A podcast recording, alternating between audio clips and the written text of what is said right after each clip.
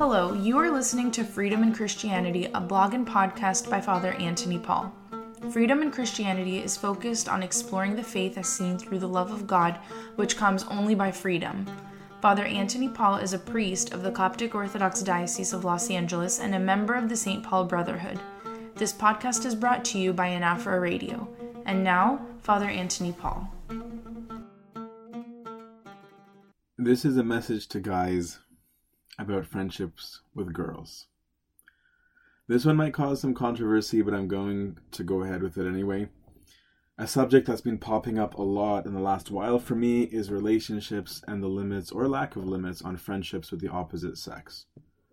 I'm not going to post a bunch of rules for anyone, but I do want to discuss some elements that I think should help one be more honest about things, and each can consult with their own spiritual guide on what is right for each to practice individually. Naturally, I'm writing from the perspective of a guy because I am a guy. The word that I hope comes up a lot in this discussion is honesty. I want you to challenge yourself to be totally and completely honest with yourself and ask yourself, what am I arguing and why am I arguing it? Can guys and girls be best friends? If by this the person asking means, can I be at peace with the opposite sex? Well, sure. But what does a person actually mean when he's talking about being best friends? If I'm understanding correctly the social norms for friendships, then I think what's really being put forward is I want someone to listen to me, joke with me, hear me out, be a shoulder to lean on, go out with, etc. To me, personally, this sounds an awful lot like a relationship, not just a friendship.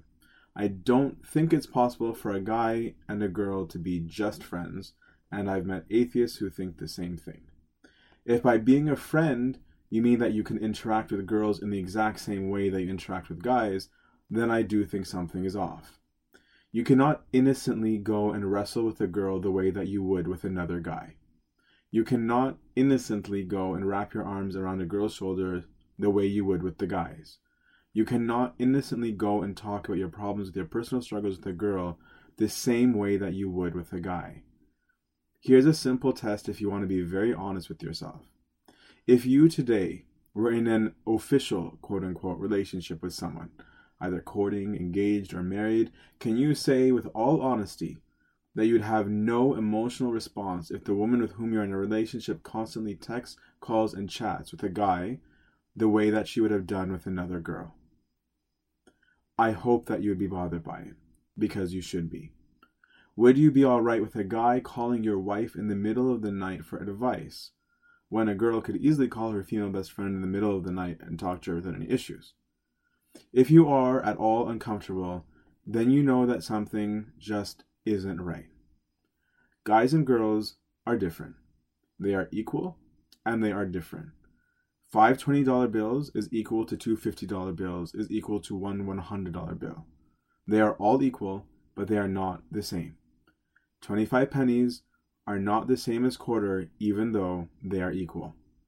They are different there are different characteristics of each, there are different prints on each, there are pros and cons to each, there are risks associated with each. None of that diminishes their absolute value, but we cannot pretend that they are the same. Guys, you're wired in a particular way. You were designed to have internal responses to the other sex. So, unless a person is struggling with homosexuality, then it would actually be very difficult to convince me that you're honestly not in any way affected by the person of the other gender. When you reach, if you have not already, an age in which you feel very overcome with desire, what may even have started off as a pure friendship may become tainted because you suddenly find yourself battling lust very strongly, and the whole context of your friendship has now changed. Now you are actively putting yourself in the middle of a fire you may not have known was coming, but you find it too difficult to get out of it. Again, the context of your friendship is different.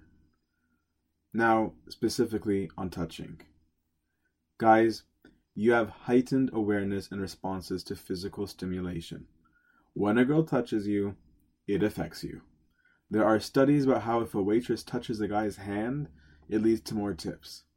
Seriously, we're wired. Girls apparently respond well to praise and flattery, they are more cognitive. When a guy comments on how they look, it affects them deeply. Of course, both genders have responses to all of the above. I'm not denying that. But there is a different mechanism in each that ticks differently. I cannot think of any good reason why girls and guys should be touching each other when all that you are doing is increasing warfare on one another. Someone will retort right now with sarcasm with, okay, so I won't even shake their hands in some smart aleck response, but I would suggest that you're missing the point. Be honest. It's not about being nitpicky and legalistic. It's about understanding who you are as a human being and how you affect other human beings. What have you lost by not being excessively touchy? And what do you gain by helping each other in your fight for purity? If there's absolutely nothing going on in the touching, then why is it so difficult for a person to let go of it? It's probably because you derive certain feelings out of it that you like it, and you were designed to like it, but that you might be taking from the wrong person at the wrong time in the wrong way. Let's not pretend we don't have hormones. Let's not pretend that we are totally pure.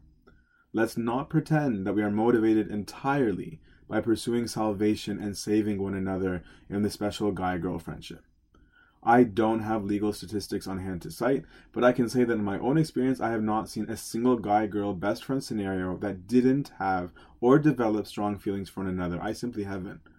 Unfortunately, everyone believes himself to be an exception, or they pretend the feelings don't exist because of how badly they want one another. But you shouldn't be trying to prove a point. You should be struggling for what's right.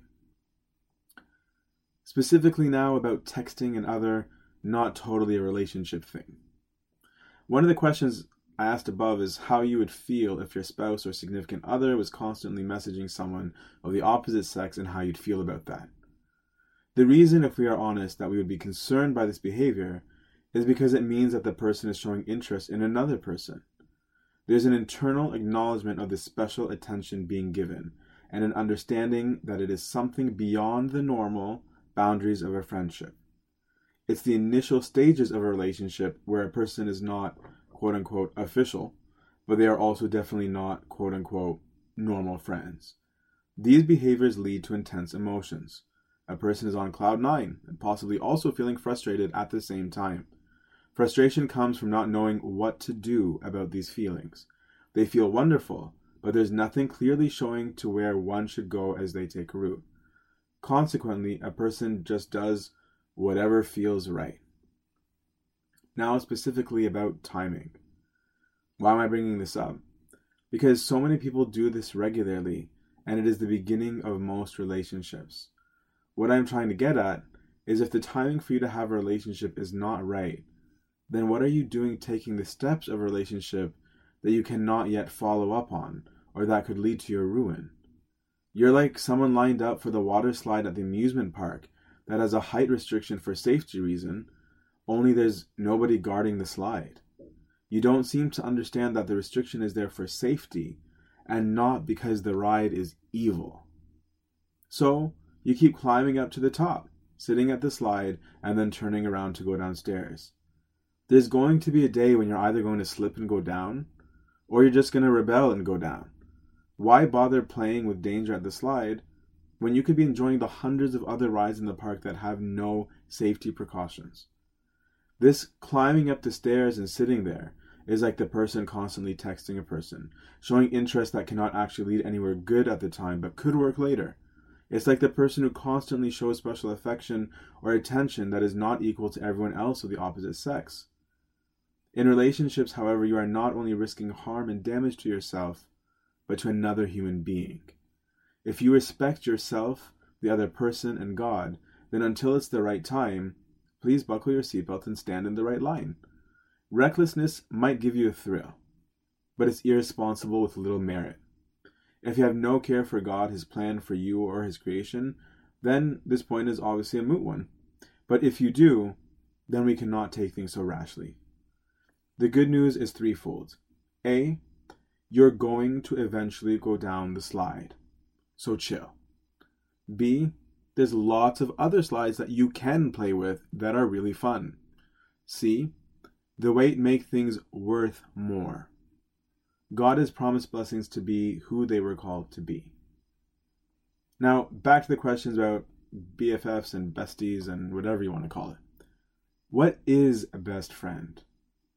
Why am I suddenly asking this again? Because the point is that it's a special kind of relationship.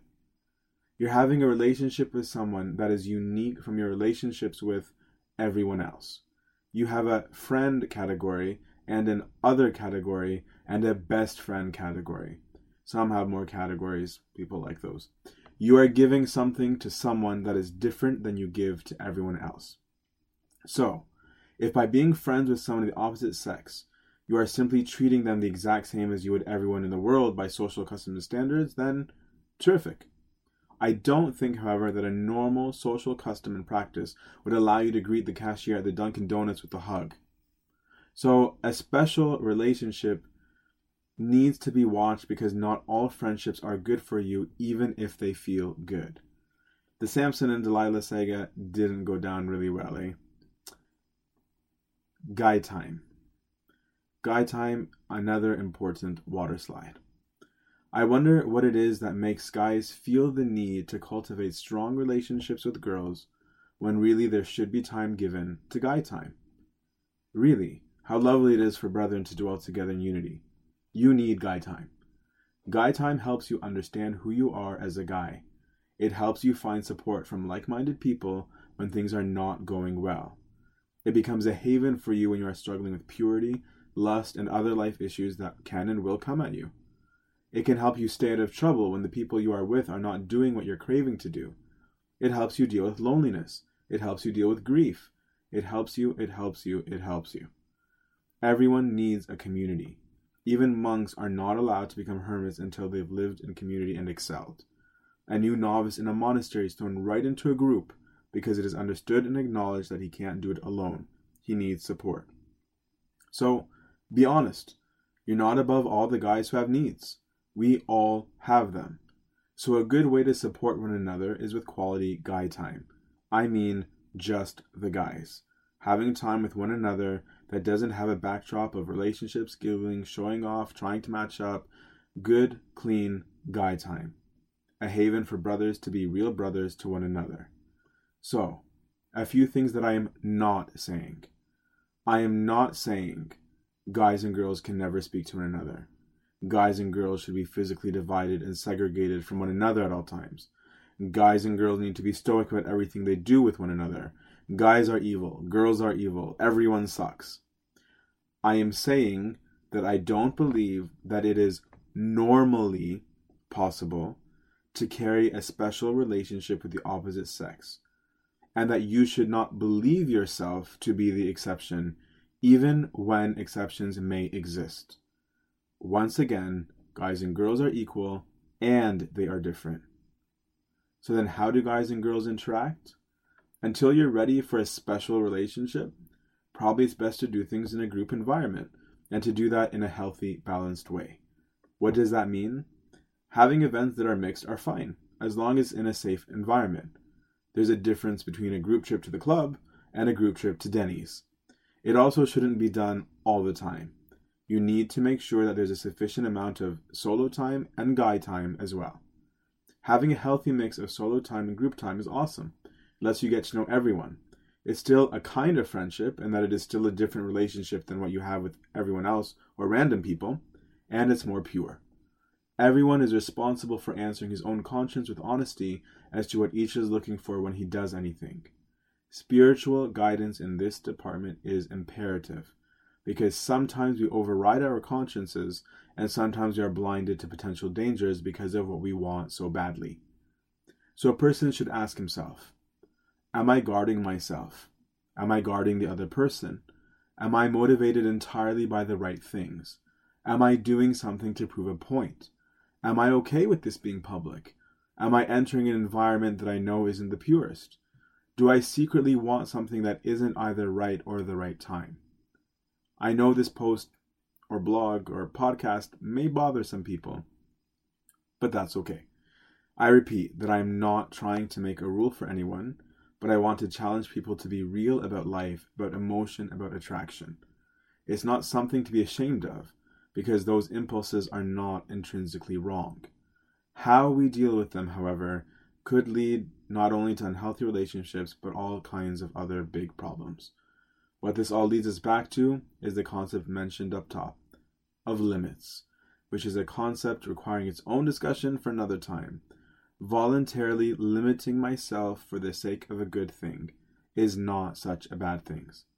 All things are lawful for me, but not all things are expedient, as St. Paul says. Feel free to disagree, but before you do so, ask yourself if you are disagreeing with honesty or because you want something.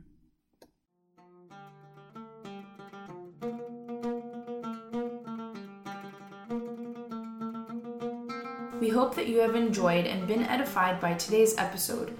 If you have any questions and wish to reach Father Antony Paul, please send an email to ap at freedominchristianity.com. Thank you for listening to Anaphora Radio.